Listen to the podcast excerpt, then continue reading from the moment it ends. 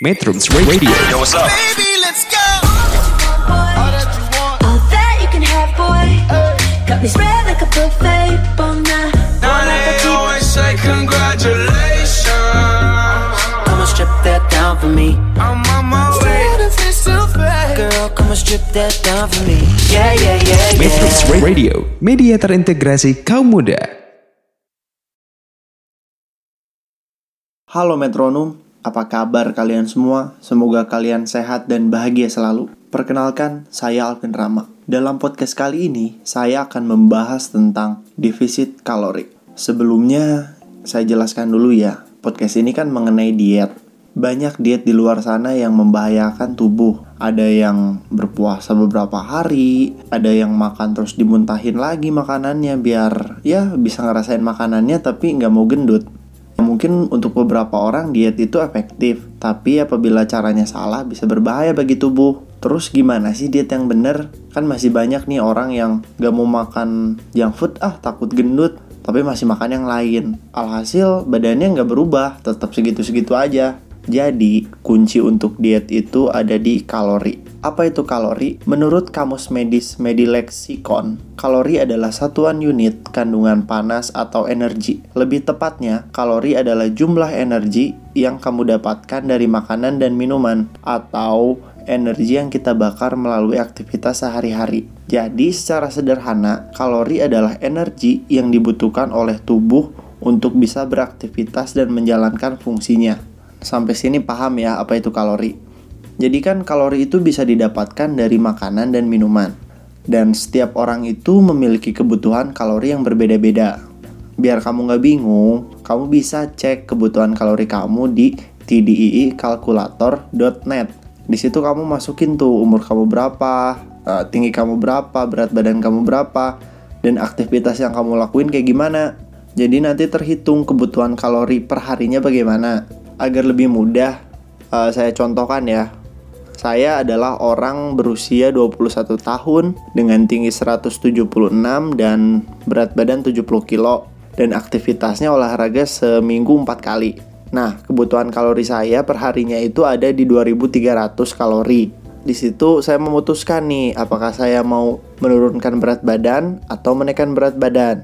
Karena kebutuhan kalori saya 2300, maka jika saya mau menambah berat badan, kalori yang masuk ke dalam tubuh saya harus lebih dari 2300. Contohnya, kalau saya mau mau menambah berat badan, saya tambah 500 kalori dari kebutuhan kalori perharinya. Kalau mau menurunkan berat badan, ya makan kurang 500 kalori dari kebutuhan per hari.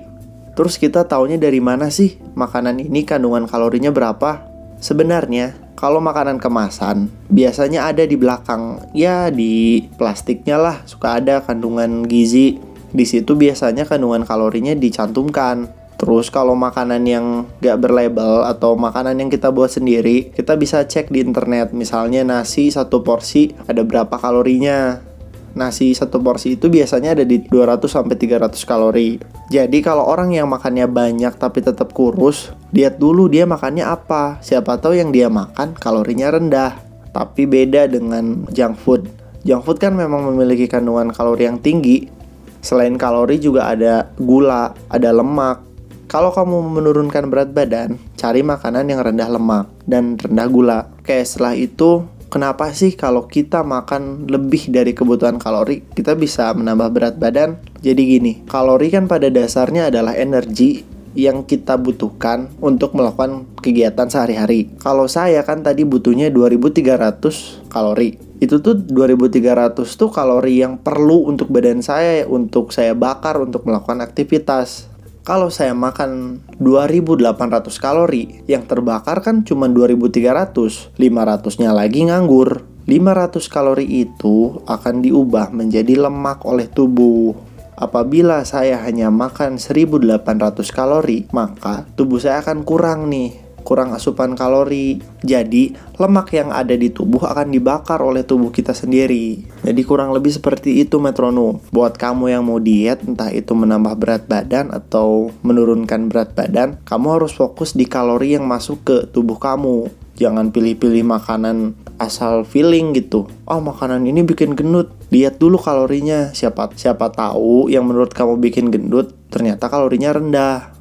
Jadi tetap kuncinya itu ada di kalori. Ya, untuk lemak dan gula itu mengikuti. Selain itu, agar lebih mudah, kita harus olahraga juga karena olahraga membantu metabolisme kita agar lebih baik. Dan untuk yang mau menurunkan berat badan, olahraga juga mampu untuk membakar kalori. Memang terdengar sulit, tapi kalau kamu simak, sebenarnya mudah kok untuk menambah dan menurunkan berat badan itu. Sekian podcast kali ini, semoga bermanfaat. Sampai berjumpa di podcast selanjutnya. Metrums Radio, Cause I can't get crazy. media terintegrasi kaum muda.